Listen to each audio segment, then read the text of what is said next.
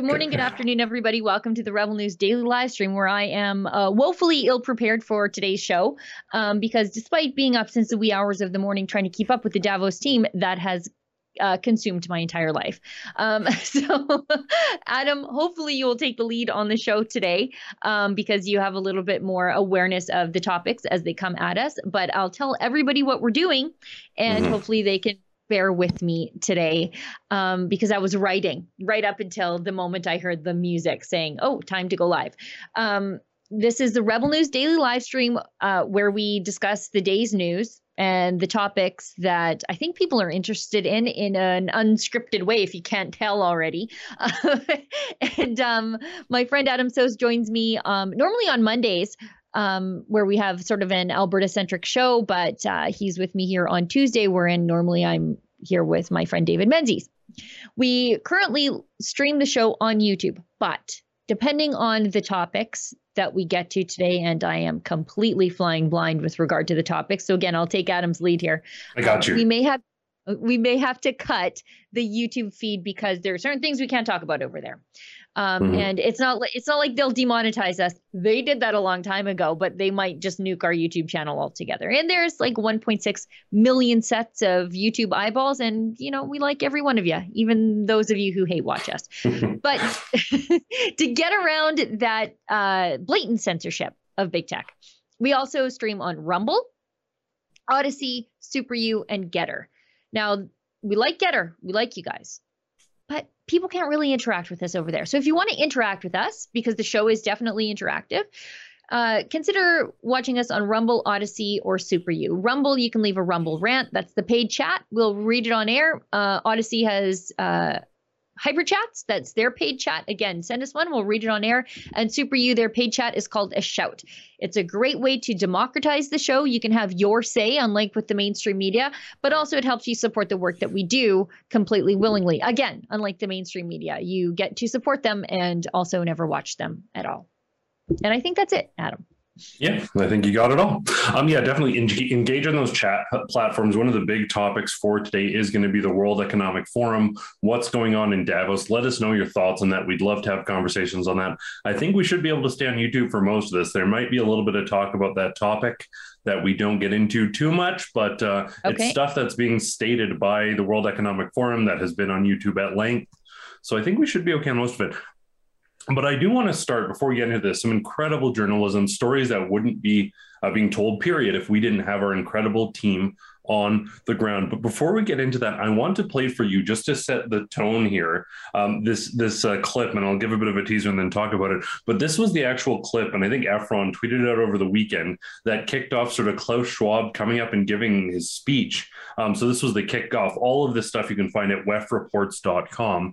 Um, but I think this was supposed to be inspiring and was supposed to be empowering and it's just really creepy. So uh, if we have that ready, we can just jump to that. But uh, yeah, uh, it is that tweet of the kickoff before Klaus Schwab's opening comments, and it's I don't, I don't know if you've saw seen this already. The clip. It's is uh, this the one where he talks about uh, sucking up energy from young people? And I'm like, yeah. well, don't oh, no, don't tell is, me that this is the teaser before he comes out that's supposed to inspire. This is sinister, so, scary one. Yeah, we've got it ready. Let's roll. It. It's nightmarish. Efron described it as nightmarish, and that's dead on. So let's roll that. I'm scared already.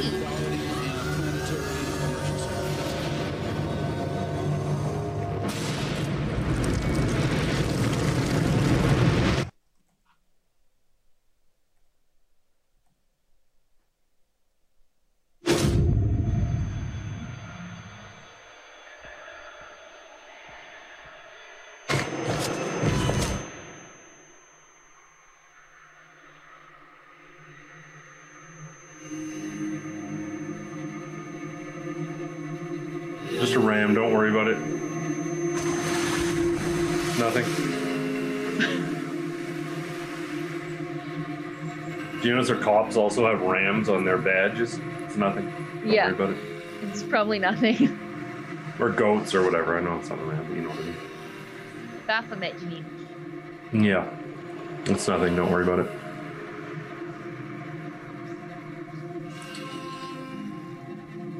Like, there. this is the part like the, the color tone and Kian's probably having a nightmare watching this. Like the start is meant the start is meant to be dramatic and it's edited and it's meant to be nightmarish.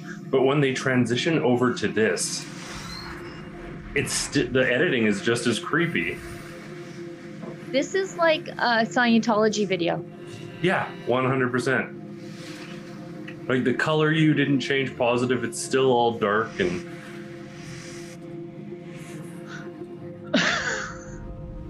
the robot hand grabbing the human being was frightening. Yeah. Mm-hmm.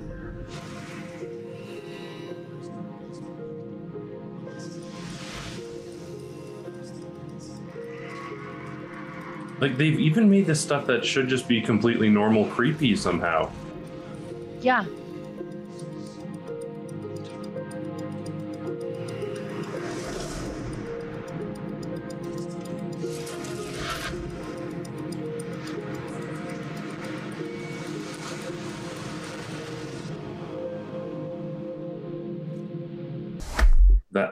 Yeah, that it, it that sets the tone for the whole thing.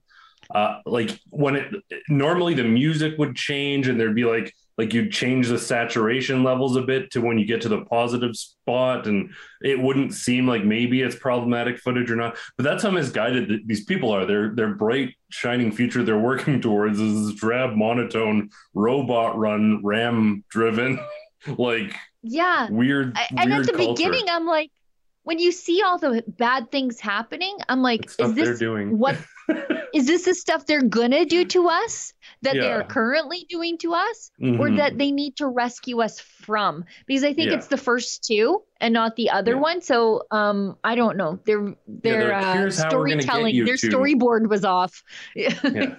They need some editorial from Sheila, I think. Uh, the tone isn't Yeah. right here. Let's uh, let's do some rework. So yeah i hate tone policing but that is literally my job at the company um yeah, Efron, I don't, I didn't, I didn't, honestly, honest to God, guys, I'm sorry. Um, it's just, I've been having meetings in the middle of the night with the Davos team. So I'm a little, I'm not firing on all cylinders today. But do we have um, that clip of Klaus Sch- Schwab, the founder of the World Economic Forum, who is like, if somebody said, Sheila, draw me a picture of a sinister, evil oligarch. I would come up with him. And then if they said, tell me what his voice would sound like, that's how I would like pick a voice Yeah. and say, like, okay, this is the evil man's voice. Um, Yeah. it, like he's getting the evil, sinister guy aesthetic, like right on the money. But yeah. Like I it- always call it's so people, on the nose. It's so on the nose. on You the almost nose, don't right? believe it. Yeah, yeah, Yeah, it's like he was created in a bad guy lab. Um, yeah. But there's this video i think it was yesterday his first speech of the world economic forum or whatever day it is in davos. I don't know what day it is here anymore let alone what it is in davos. Um, but i always call these people like psychic vampires energy vampires. They're sucking the goodness out of humanity. He literally alludes to that in his speech. Maybe efron you can find this where he's like i basically saying i'm paraphrasing here drink up the energy of the young people and i'm like no oh this yeah, is we not have that. my, my conspiracy mind Yeah. when I've been up all night for several days because the Davos team is eight hours ahead and I'm getting up at two in the morning to have meetings with them. Um, and then I hear this guy saying he's drinking up the energy of young people, and I'm like, oh no, no, no, no, Oh yeah, no, no. we we have that clip. He says like it's it's about the young influencers, the young WEF influencers, of which there's like I know there's a council of them in Calgary. Um, there's one in Edmonton. Like they, this is an this is everywhere. It isn't this isn't a conspiracy. They have like websites and they're WEF appointed Yeah. sort of influencers. and, he's and he drinking says up in their energy like they're yeah, freezing. and he says, "I'm not Yeah. depressed often, but when I am, um, that's in our Slack somewhere. So if we have that ready to go, we can jump to it. But I think Let's that was roll it. right after this creepy intro. Yeah. If there's one session very precious for me, it is this one. Uh, because um, I founded uh, the Global Shapers community just over 10 years ago. And now we have 500 hubs around the world in 500 different cities with over with over 15,000 active global shapers. If I'm depressed, which I rarely are, but then I would go to one of the Shapers Hub and recharge my my energy. I think uh, it's just amazing what uh, those young people are doing. yeah, I, sure. I just, you know, like don't tell me that you're sucking the life out of young people that you're yeah. surrounding your you're founding communities of young people so that you can drink up their energy. It's not good for my brain because i'm automatically like oh okay Yep. well, it's like it's like it's almost like they're messing with people, like literally having a goat or a ram or whatever. They have that imagery everywhere.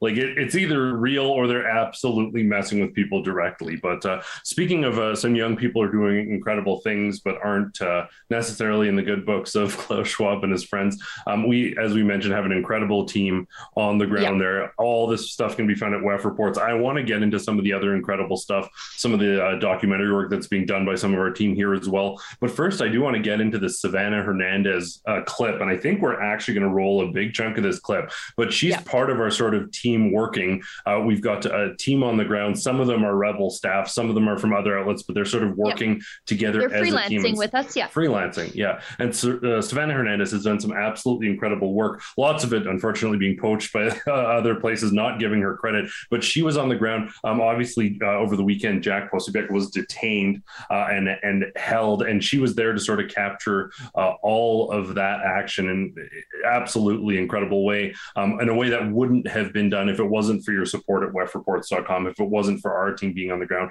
Um, the rest of our team doing incredible stuff there too, and I want to get to all of that as well. But Sheila, any comment on this before we roll that clip? You know, this was something that we were worried about before sending our team there.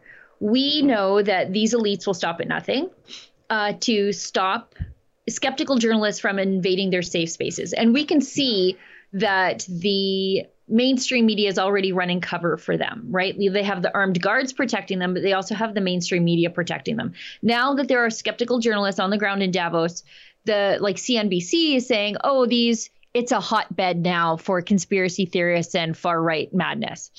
So we anticipated that our team of journalists, there's six of them there. Uh, a couple of them are freelancing for us. One is in support of Avi, uh, that's Rukshan. Um, but we sort of had to think about this ahead of time. What happens if the Swiss police or the World Economic Forum police, who know who knew such a thing existed, uh, what happens if they nab our people on the ground? So we did engage a Swiss lawyer, but uh, they didn't get our people they grabbed Jack Posobiec, at least for a short time. He's sitting at a table working with a videographer, not doing anything, not being disruptive, just literally yeah.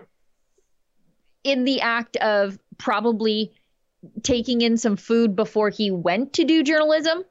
And he mm-hmm. was immediately hassled by the Swiss police. Uh, Savannah Hernandez, who was there with our team, was there totally Johnny on the spot. Uh, she got the full story and then she interviewed people after so that it was more than just, okay, well, here's the video. She also went and said, okay, well, what did the cops tell you? You know, like mm-hmm. for those of us who didn't hear everything, she did all the legwork. What is a bit of a disgrace was how quickly her work was stolen and unattributed to her. And that is the mm-hmm. kind of stuff that I expect from left wing outlets and not from our fellow travelers in the conservative movement. But I think they've gone out of their way to make it right. Uh, moral of the story: don't don't steal other people's content when they're working hard to produce it. Um, but uh, thank goodness our team was there uh, to catch it, and maybe let's uh, roll a little bit of it. We were actually just sitting, charging all of our equipment, and uh, we were surrounded by about eight police officers um, fully loaded, guns in hand, and they took took apart all of our equipment, um, searched us, everything out of our bag, felt us up, all just because we're pointing at the exit sign right next to the Congress building. Hey guys, this is Savannah Hernandez at opening day of the World Economic Forum in Davos, Switzerland. Now, I've been walking around today and there are so many white badges walking around, and these white badges are the leaders of corporations, they are global speakers, take your pick. Big names. Avi Yemini has been doing a great job of confronting the majority of these people I found a back entrance. Well, technically, it's the main entrance of the actual conference. And Jack Posobiec, U.S. journalist, was detained over there. Excuse me, can I ask you why you're detaining this journalist? Can you put the phone away, please? Uh, can I ask you why you're detaining this journalist? I don't answer your question. Is it uh, not, uh, we're not able to away. report here?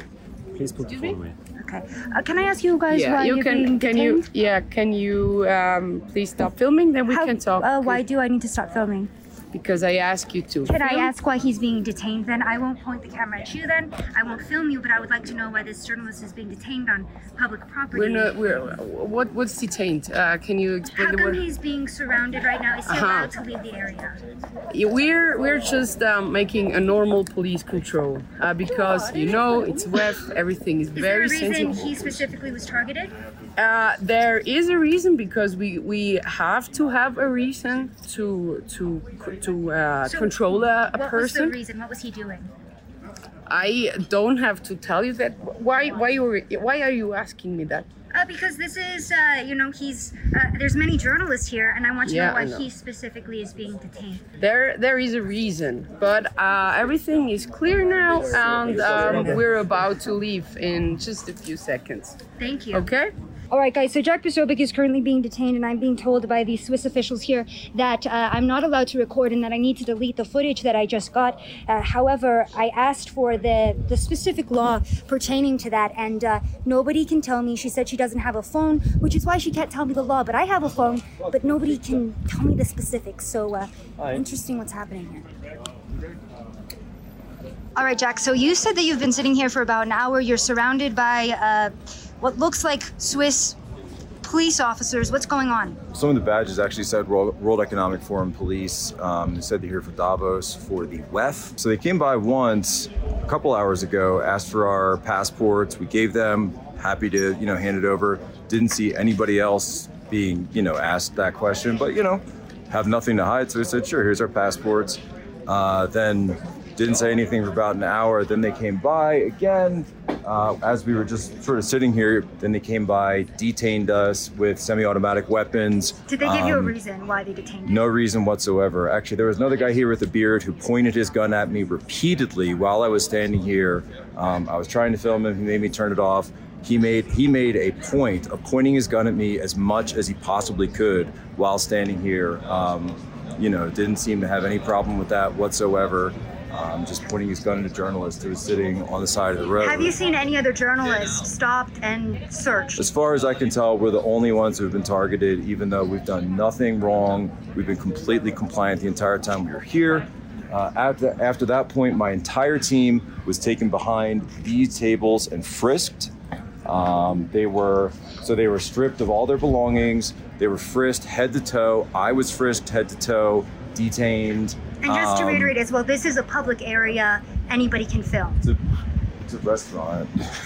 you know, it's just like a supermarket here, restaurant slash supermarket.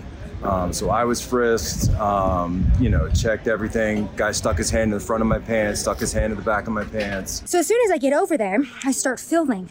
And they, the police and the woman with them say, Hey, can you please stop filming? There's a law in Switzerland that says you can't film us. And I said, No, I'm not going to stop filming. Why are you detaining him? I don't stop asking the questions because I want to know why a journalist, when there's press all over this entire event, why it is Jack Posobiec that was stopped and detained.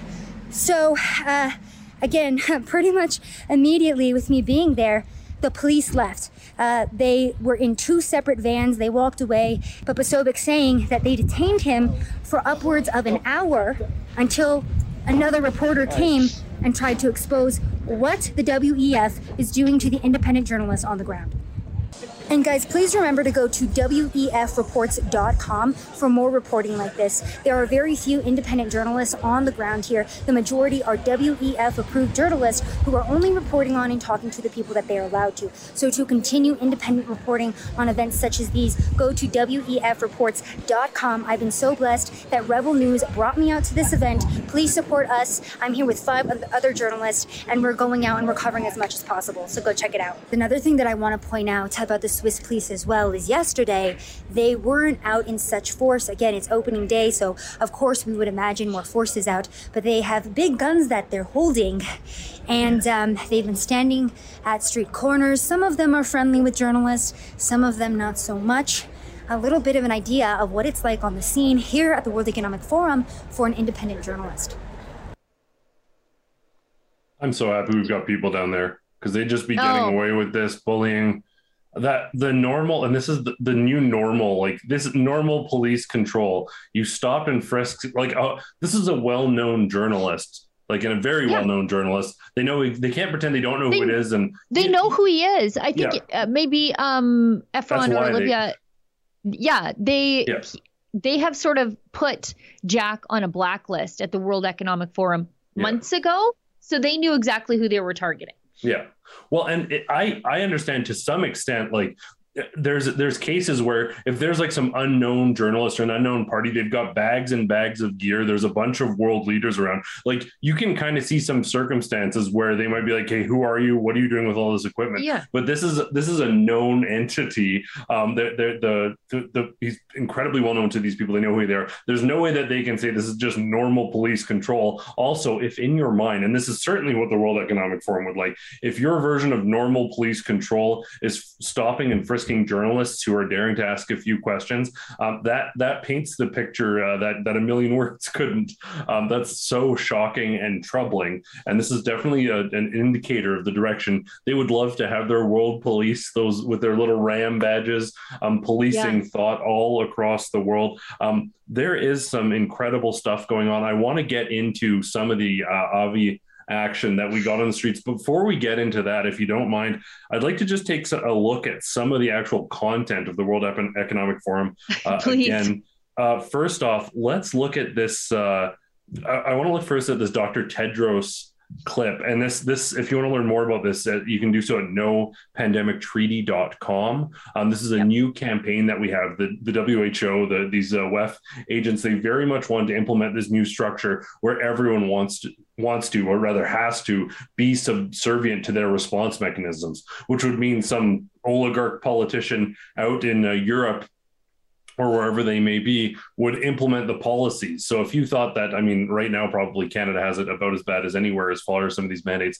but they would be completely unified, and they want all countries signing on to this homogenized uh, sort of treaty response plan for pandemics moving forward. Of course, you very likely know that Canada already had a response mechanism in place. Justin Trudeau actually got rid of it. I think it was two months or, or no longer than that. It was within it was within two within two years of the onset of COVID nineteen. Justin Trudeau like disabled our entire response mechanism. So we had these things, we got rid of it. Things went bad, and now they want us to hand everything over uh, to them. So we I think we should have that clip of Dr. Tedros uh, talking about this uh, this response mechanism they're trying to set up.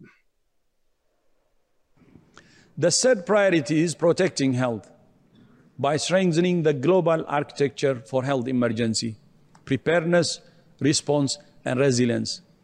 In response to the request from the Executive Board and in consultation with Member States, the Secretariat has prepared a proposal for a more equitable, inclusive, and coherent global architecture. This proposal synthesizes and builds on more than 300 recommendations from the various review of the global response to the pandemic. The international accord, which member states are now negotiating, will provide a vital overarching legal framework under which we make 10 recommendations in three key areas. First, we need governance that's coherent, inclusive, and accountable. Second, we need stronger systems and tools to prevent, detect, and respond rapidly to health emergencies. Mm-hmm. And third, Yeah. we need adequate and efficient financing domestically and internationally. Underpinning uh, these wow. proposals, we need a stronger and sustainably financed WHO at the center of the global health security architecture. So I hope we stand Yeah. together on this. Health is a right, a fundamental human right. And thank you so much and look forward to working with you. Thank you for your confidence and, and, and support. Merci beaucoup. Thank I heard uh, that he needs money, more laws, and surveillance. That's overarching uh, legal the, the three structure and accountability and more surveillance and more funding. Listen, like eh, this is not for anyone who's trying to make excuses for this or imply that there's anything conspiratorial here. You can just listen to what these people are saying now.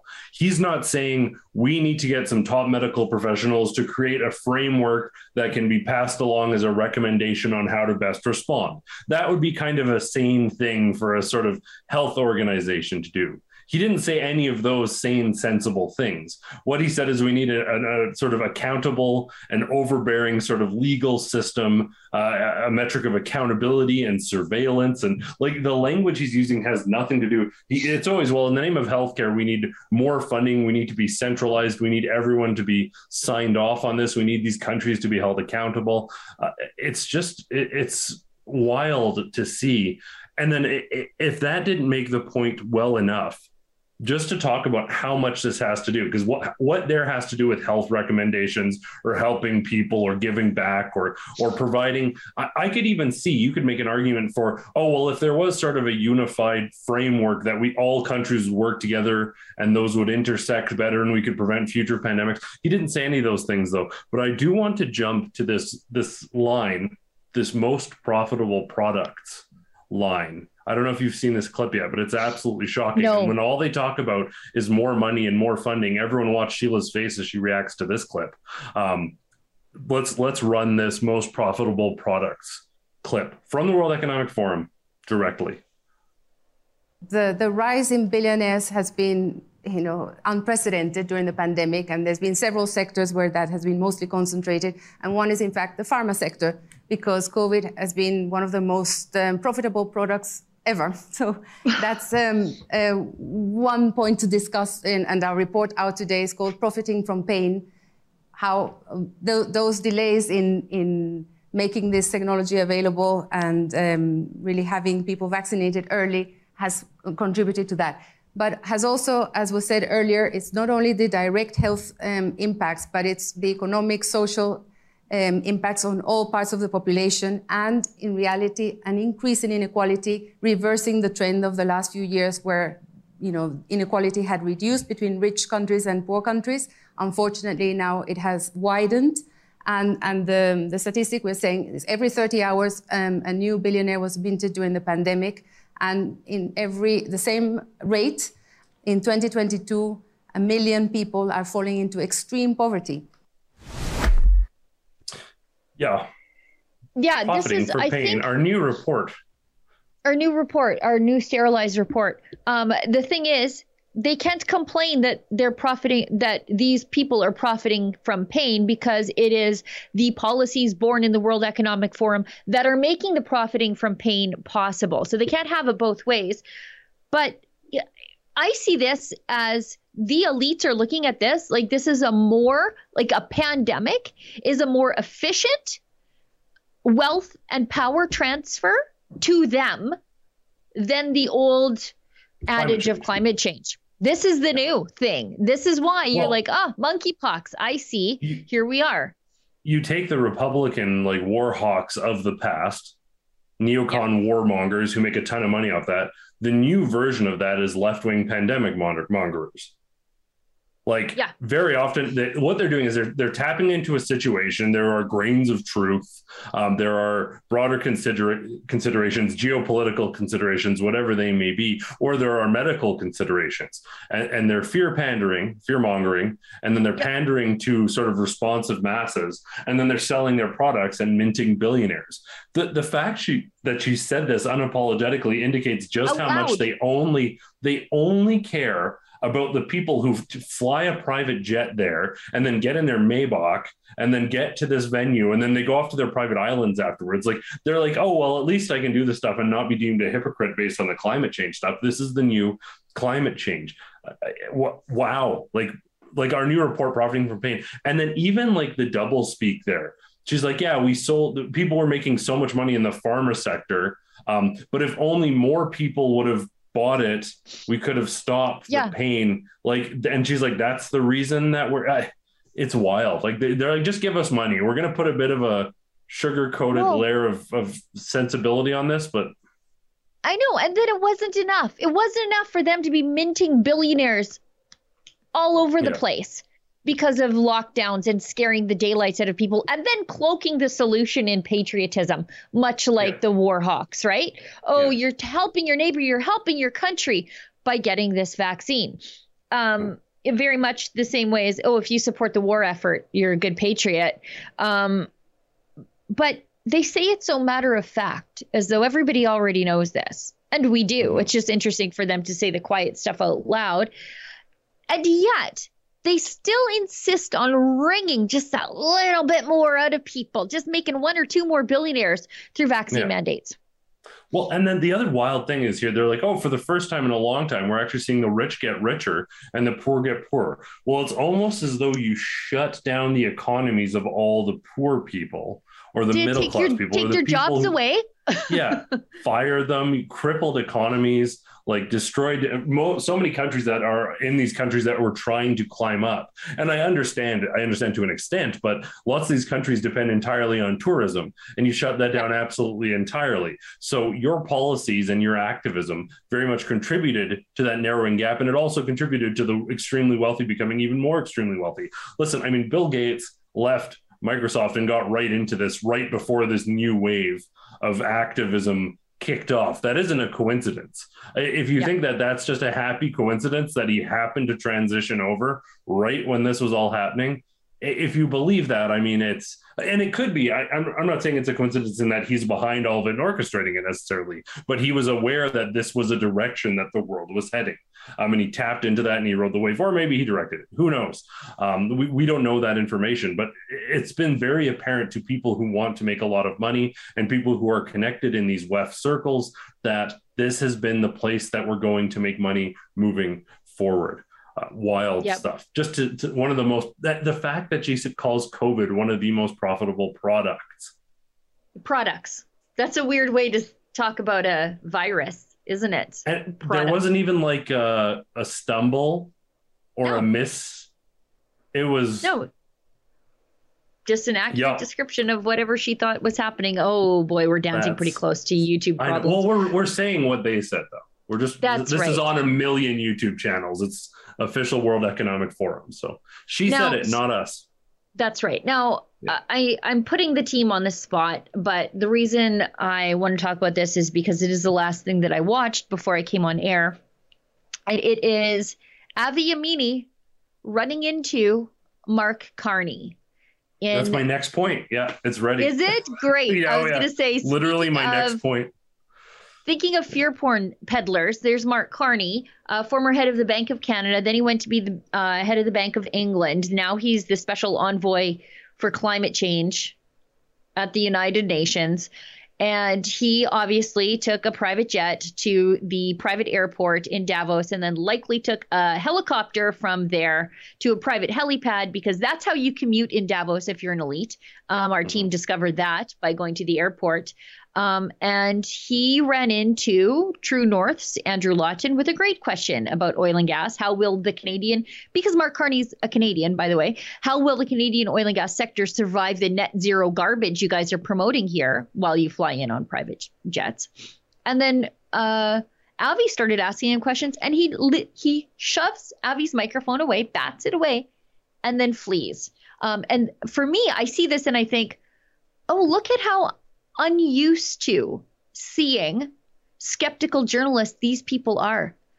Yeah. Skeptical journalists have invaded their space, safe space of Davos finally this year, and they have no idea how to react. They think they can just roam the streets of Davos and nobody's ever going to question them. Well, sorry, not this year. Um, anyways, we should roll that clip, and then I'm sure Adam, you've got lots to say. I do lots of uh, media. Friendly media. No, I do. No, God, no. The ones that are here invited. Look, I'm doing. No, that... I'm doing no media at this uh, Can we sit down and uh, I'll make a time with you and uh, answer some actual tough questions? You can. You can make a request for a meeting, and so you uh, can deny it.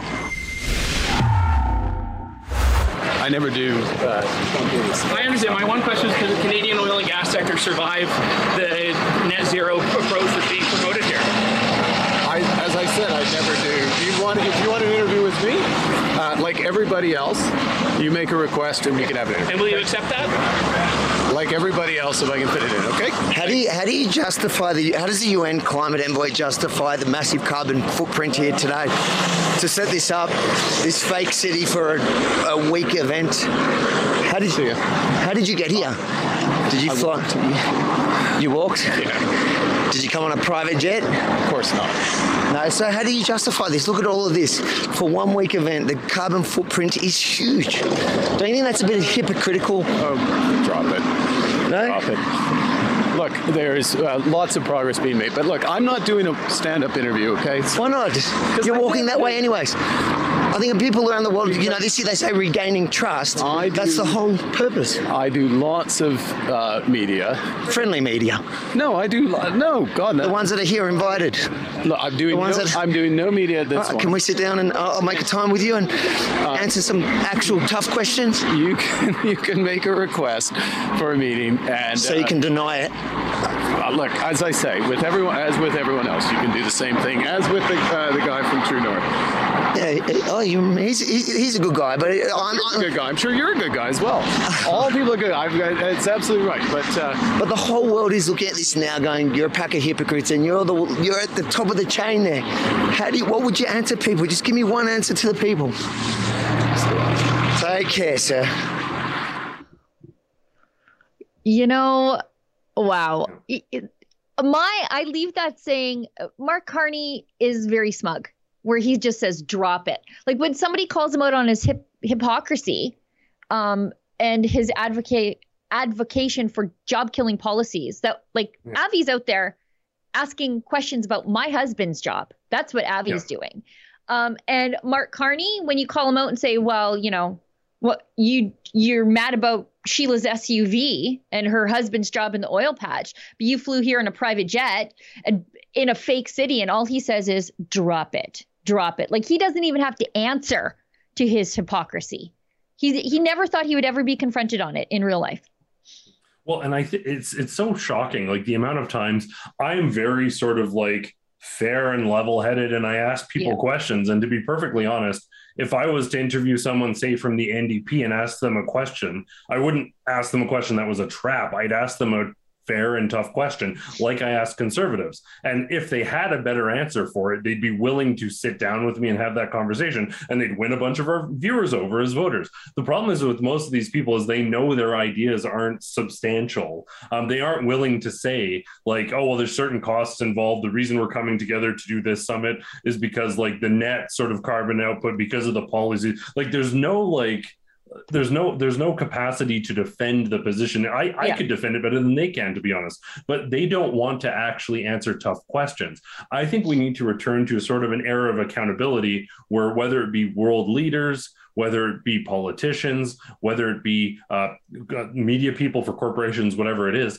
they're actually like forced to be accountable and answer questions to critical media. This whole notion of certain media outlet, and I get like if a media outlet is is overtly uh, espousing a hateful position Sure. or has incredibly problematic journalistic practices. I'm describing the CBC right now, but if if you're one, I'm joking, but if you're one of these outlets that that is completely irresponsible in your journalism, one not that one comes to mind, but I could see being like, oh well, this one outlet is excluded, but everyone else is. But uh, generally, uh, barring a hateful or illegal position, um, th- these people should be held accountable by journalists. Journalists shouldn't be held accountable and screened by them. You need a plurality of voices asking questions. You need a plurality of critical opinions posing those challenges. And even whether it be conservative politicians or progressive politicians or right wing or left wing, it doesn't matter. They should be willing to answer questions from absolutely everybody. I think the last time we really saw this to a full extent, and then people will be shocked by this, but Donald Trump would take questions from everybody for an extended Yeah. period of time, hostile or friendly. We don't see that with Justin Trudeau. We don't see that with Putin. We don't see it as much with Biden anymore. The, the sort of era of these elites being held accountable at the very very least by some hard nosed journalists who are willing to have boots on the ground. That era is going away. And it's because of people like Avi, because of people like Savannah, and because of some of our team, uh, Andrew Lawton, uh, Western Standard, some of these other independent journalists who are doing the work. But the sort of mainstream legacy media have failed in their duty so categorically to hold these people to account, to ask questions. And that's why they've gotten as far as they have. Uh, if it wasn't for Kian's uh, expose exposing the Great Reset in the World Economic Forum as well, uh, lots of people wouldn't know just what's going on here. And these legacy media who receive millions of dollars, they're paid very often through our tax money. Their job is ultimately to hold these people accountable and bring us important information so we can make decisions. They've failed in that responsibility categorically. I'm so happy. Uh, WEFreports.com, we've got this incredible team on the ground. Uh, cheers to Avi and to the rest of the team there for doing yeah. this because, yeah, Andrew I'm, too, everybody. It's incredible. I'm exhausted just trying to keep up to them. Like I'm, yeah. I'm exhausted. I'm not a person who gets tired or requires a lot of sleep, yeah. but I am exhausted just trying to keep up to the amount of work that they are doing to hold the elites to account on behalf of the people. And it, did you notice there with Carney? If he had just answered the question, he spent like two and a half times more dodging the question than just answering the question and then complaining yeah. that he doesn't have time. Like oh, everybody can see right through you. You don't know a good answer to the question because you don't have yeah. one. Because just like COVID with climate change, they don't follow the rules they want the rest of us to live by. They never do. Well, and the, just from an optics perspective, if you answer one or two questions, I've always run into a few very influential people there, and they just say no and shake their head and whatever. Uh, they're there sort of on business for political purposes. I doubt any of the, these costs are coming out of their own pocket. They're there as representatives for various organizations, companies, whatever it may be. It, you can easily answer one or two questions, and then at that point say, "Okay, I'm not taking anything else right now. You can schedule an appointment." It's the unwillingness to answer any questions whatsoever, um, to yep. to engage in real conversations. And some of it is like, how did you get here? I walked. Like you you walked. Did you take a private jet? Obviously not. Yeah. Oh yeah. You walked the whole sure. way. Yeah. Yeah. Of course. Yeah. I bet. Yeah. Well, because they have to give these ridiculously stupid replies because they know yeah. the truth is just nothing but hypocrisy. Well, is it was it? I can't remember. Was it Stephen Guilbeault who was like, he drove somewhere and then unloaded his bike. I can't. I think it was, or maybe, and then yeah. biked the last like five yeah, minutes yeah. to show up on a bike. Chrystia Freeland. I don't know why. One day I was inspired. I thought, Sheila, you don't have enough work to do. Let's do a little more. And so I took her flight records because I, re- I was looking at her limo expenses because she was prattling on about how he, she bikes everywhere. So I was looking at her limo expenses. I'm like, why are there these outrageous kilometers on limos? And so I thought, why is she sending a limo from Ottawa to Montreal? Is she in the limo the whole time? No, she was taking a flight to Montreal and sending her personal limo from Ottawa to pick her up. These are the people who tell us they ride their bikes to work. Yeah, yeah, 100%. It's wild. Okay, that's there's so much stuff. Make sure you go to wefreports.com. Also, go to that no pandemic treaty.com campaign. Yep. Sign off on that because that is very much we're already hearing about some of these upcoming things, and they are going to try and rush that stuff through to have these sort of globally regimented world government policies in place that everyone is adhering to. Justin Trudeau will probably be the first person to sign on to that. He was already, and we were running tight on time here, but he's already prattling on about Canada paying Moderna and that leading to other countries getting vaccines. Like he is going to be the first person on top of this. So sign off on that immediately. That's at nopandemictreaty.com. Efron's been doing some incredible work on that campaign as well. Um, I do want to get into a little bit here because we've already we've only got 15 minutes left here. This Trudeau reaction in Kamloops. This yeah. I am so happy to see, literally, other than the same like few people that they'll roll out to speak sort of on behalf of Justin Trudeau. Even some of those Indigenous leaders, though, that they roll out thinking they're going to be favorable, they end up saying, well, we invited him and he decided to go sur- surfing instead. yeah. Um, yeah. This man is so hated in Indigenous communities because they know he's so fake. I think the only people that buy his his pro-indigenous position, which isn't a pro-indigenous position, it's a facade, are people who are literally paid to be part of his pro indigenous facade, whether that be indigenous community otherwise. Yeah, but haven't you seen his tattoo, his First Yeah. Nations tattoo? You know. Um, that means he's he really gets them. Yeah, that's that's his blackface for the indigenous community. I think that's that's cultural appropriation. Um, it's wild. Uh, but yeah, this uh, this rea- and this isn't the first time. I know. I know. Uh, at, at another event, indigenous protesters sort of blocked him, um, and then I think it was David Akin or someone was saying that they were like asking for autographs and cheering him on. They were blocking his bus and protesting him.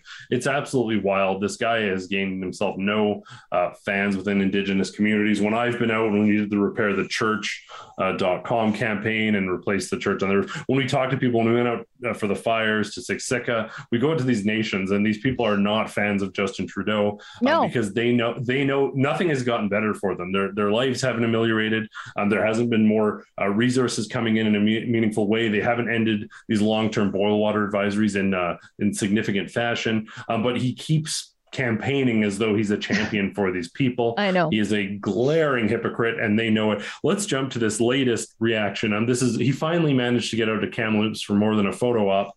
Um, and uh, this was the welcome, the warm welcome he received from the local Indigenous community. Take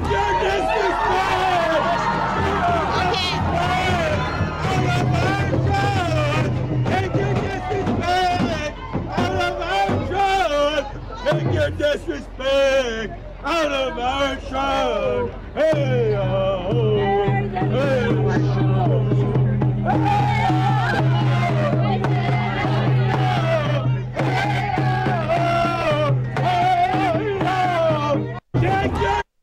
Look at that media. Like no, there's there's almost no people. There's like one one young woman there who kind of reacts like, "Oh, whoa!" But it- it's literally just media and security fawning over this guy. That's it. the, yeah, the other people are like, "What's this guy doing in our town?" yeah, and how much wild. of this is going to show up as Justin Trudeau is overwhelmingly heckled, not just heckled, met with a mob trying to run him out of town. Yeah. How much is that is going to be reported accurately in the mainstream media? We Yeah. know from the last federal election campaign that when Indigenous protesters blocked Justin Trudeau's bus for like 45 minutes, and the journalists were on the bus that was being inconvenienced with the delay. They didn't report any of it. Mocha was there with the protesters, talking to them and getting coverage of it and saying, Global news, David Akin, you're in the bus. Maybe you want to say something about this, but they never did. Well, the, the only thing they literally did say, and I think I think it was David Akin tweeted it, was like Yeah. they wanted to meet him, like they Oh, yeah. twisted it and lied into this. Yeah, like, it was the fan oh, club. it was yeah, they fan club of clubbing. indigenous people are are here to. No, no, they were protesting. Um, I don't. I don't even know what to say about this anymore. There's solutions out there. They can provide clean drinking water. This is an aside, but uh, the Pope is coming uh, in July, I believe it is. He, he's doing this visit, and a big emphasis is on Indigenous communities. I don't care if it's the government. I don't care if it's the Catholic Church. Frankly, at some point, I'm just going to do it. that Yeah. th- we need to find a solution that isn't just talking about indigenous issues. Like, stop everything, stop talking about everything else, stop the virtue signaling, stop the campaigns, just get them water. Like everything else, absolutely. I don't, I don't, the Pope can come and travel the country and talk to all these people and have synods and all this stuff. Stop. Just take some resources, get these communities drinking water. Justin Trudeau, stop visiting, don't get on a plane, sit down in Ottawa until there's a concrete five year plan to end all of this. We're in Canada. This is reportedly a civilized country. We reportedly have the capacity to get water to everyone except these communities. Uh, let's let's let's finish the job and get this done because um, no politician, as long as this continues, I don't care if it's the next leader of the Conservatives. Um, this has to be a central thing because Canada having people without access to clean drinking water, not having access to water they can even have a bath in, is is unbelievable. Well, and could we maybe just stop Justin Trudeau and maybe engage with the successful Indigenous communities that have pulled themselves out of poverty and say, what did you do? How do we Yeah. help other communities replicate what you have been able to do here and reach across politics? Uh, the Enoch Cree First Nation, the chief there, Billy Morin, he's conservative. He endorsed uh, uh, Pierre Poilievre. But He's young, highly popular, business oriented. He's poaching businesses from other indigenous communities. He's stealing business from the city of Edmonton because he realized oh, they have higher taxes than us. Let's let's lower the property tax rate and get some head offices just outside of the Edmonton city limits. Justin Trudeau does not reach out to these bold, young indigenous leaders with new ideas and say, "You've done something incredible here. How do we help other communities do this? And how do we make it easier for other communities to do this?" Because one of the Yeah. things that Chief Morin says is we have to constantly butt up against he calls them the gatekeepers in Ottawa. Yeah. Why do they have to do any of that?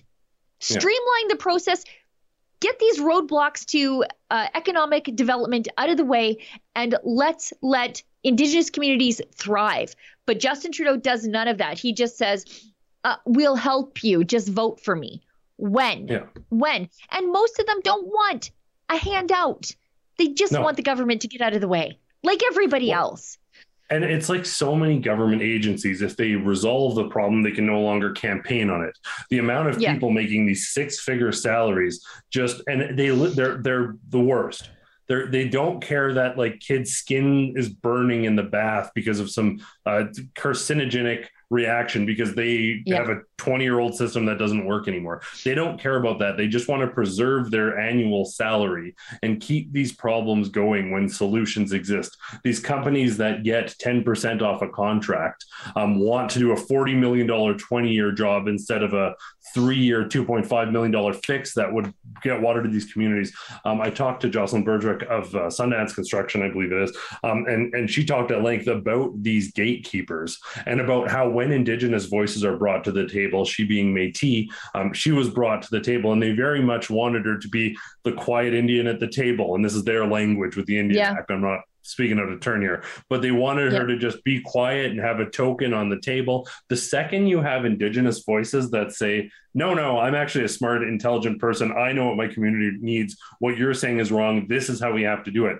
They get shown the door, they get booted out. Justin Trudeau wants to be the white savior for all his talk of, Yeah. of sort of submitting. He wants to be that. He wants these communities dependent on him. He doesn't want to give them the agency to fix their own problems because then he doesn't get to campaign on that. He doesn't get to show off his tattoo and do the tours. Um, Yeah. But but these indigenous communities are becoming more and more aware of it. And this is the thing: whether it be the extreme extremities of the World Economic Forum, whether it be the absurdity of Justin Trudeau, whatever it is, the the, the most profitable product ever. Um, the, the, these people don't have a measure of sensibility. Um, it's like the, the I know people say it's a fallacy, but it's not. They're on this perpetual slippery slope, and I think we talked about this last week or the week before, but conservatives will will go up to a certain point and we're okay with other people doing their own thing as long as they don't tread on ours. But we don't think everyone else has to no not everyone else has to become a practicing roman catholic who believes exactly Right. what you and i believe. We we think that people should be entitled to make their own choices. These people don't. They want everyone homogenized and merged into what they think is right and that's why eventually come a certain point whether it's indigenous communities whether it's people waking up to what's going on at the world economic forum uh, they're getting so extreme they're becoming more and more emboldened. And i think ultimately it is going to become their undoing. And i think hopefully with a new uh, government moving forward federally with some more agency for provincial levels hopefully these indigenous communities will be granted more autonomy. Hopefully countries will be granted more autonomy. Hopefully everything that these people are doing trudeau world economic forum overreaching overstepping backfires and it helps people wake up to it um, kudos again to uh, uh, Kian on the ground. We've got our team there, but Kian here, uh, the exceptional uh, exposethereset.com. I think you can find it there. Documentary doing very well. If you want to get sort of Yeah. a 101 on what's happening, I think it's 26, 30 minutes, something like that. Yeah. Breaks it It's down. It's like an episode. Yeah. It's yeah. it's chilling and and he's going through all the resets like the industrial reset uh, like cuz it's not just they say it's a great reset but because the elites like Klaus Schwab have a roadmap for how they want to do this it's the climate reset there's each one and uh Kian and Lewis Brackpool our UK reporter they're going through these each one at a time. The first of their docu-series is out at exposethereset.com. and the really crazy part in all of this is that Kian and Lewis don't read a lot of their own opinions into any of this. They just show you what yeah. the leaders at the World Economic Forum are saying about the things they want to do to you, not with you. Yeah. Um, they just, and it's out there.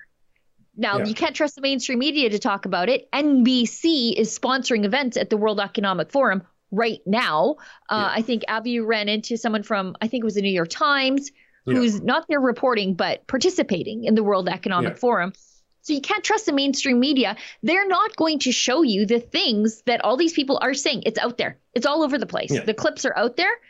So they didn't bother to read a bunch of their own opinions into it, although I think we all yeah. know how Kian and Lewis feel about this sort of stuff.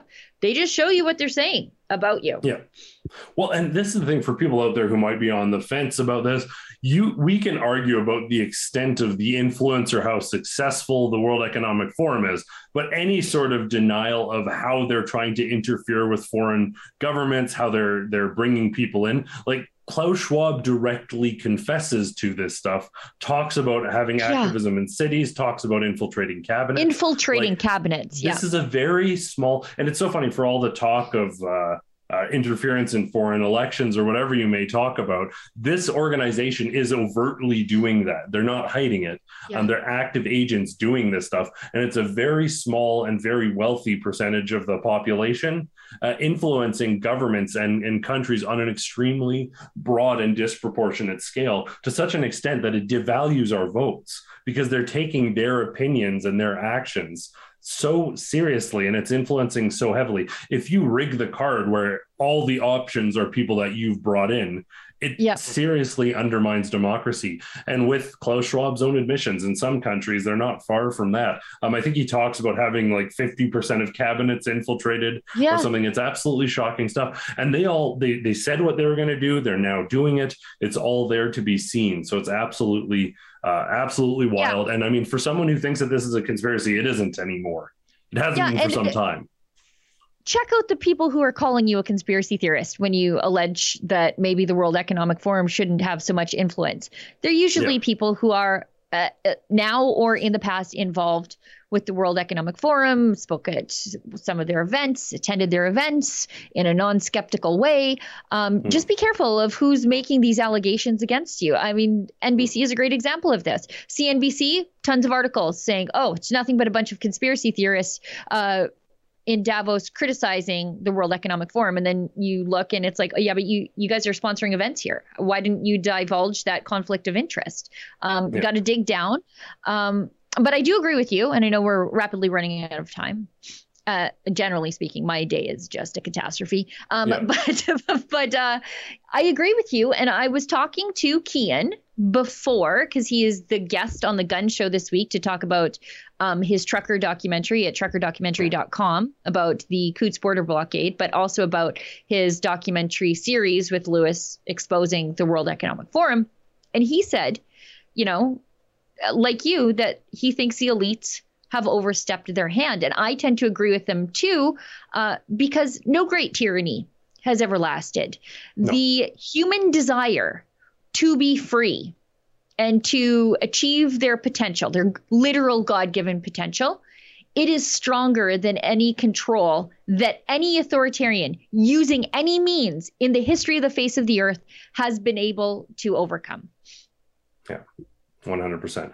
Speaking of Kian's work, Trucker documentary, for people who wanted to come out and see it this week, obviously our premiere completely sold out. It's going to be such a good night this week, Thursday. I'm excited. Looking so forward to it. What if someone wants to see the documentary, though? What do they do if it's sold out?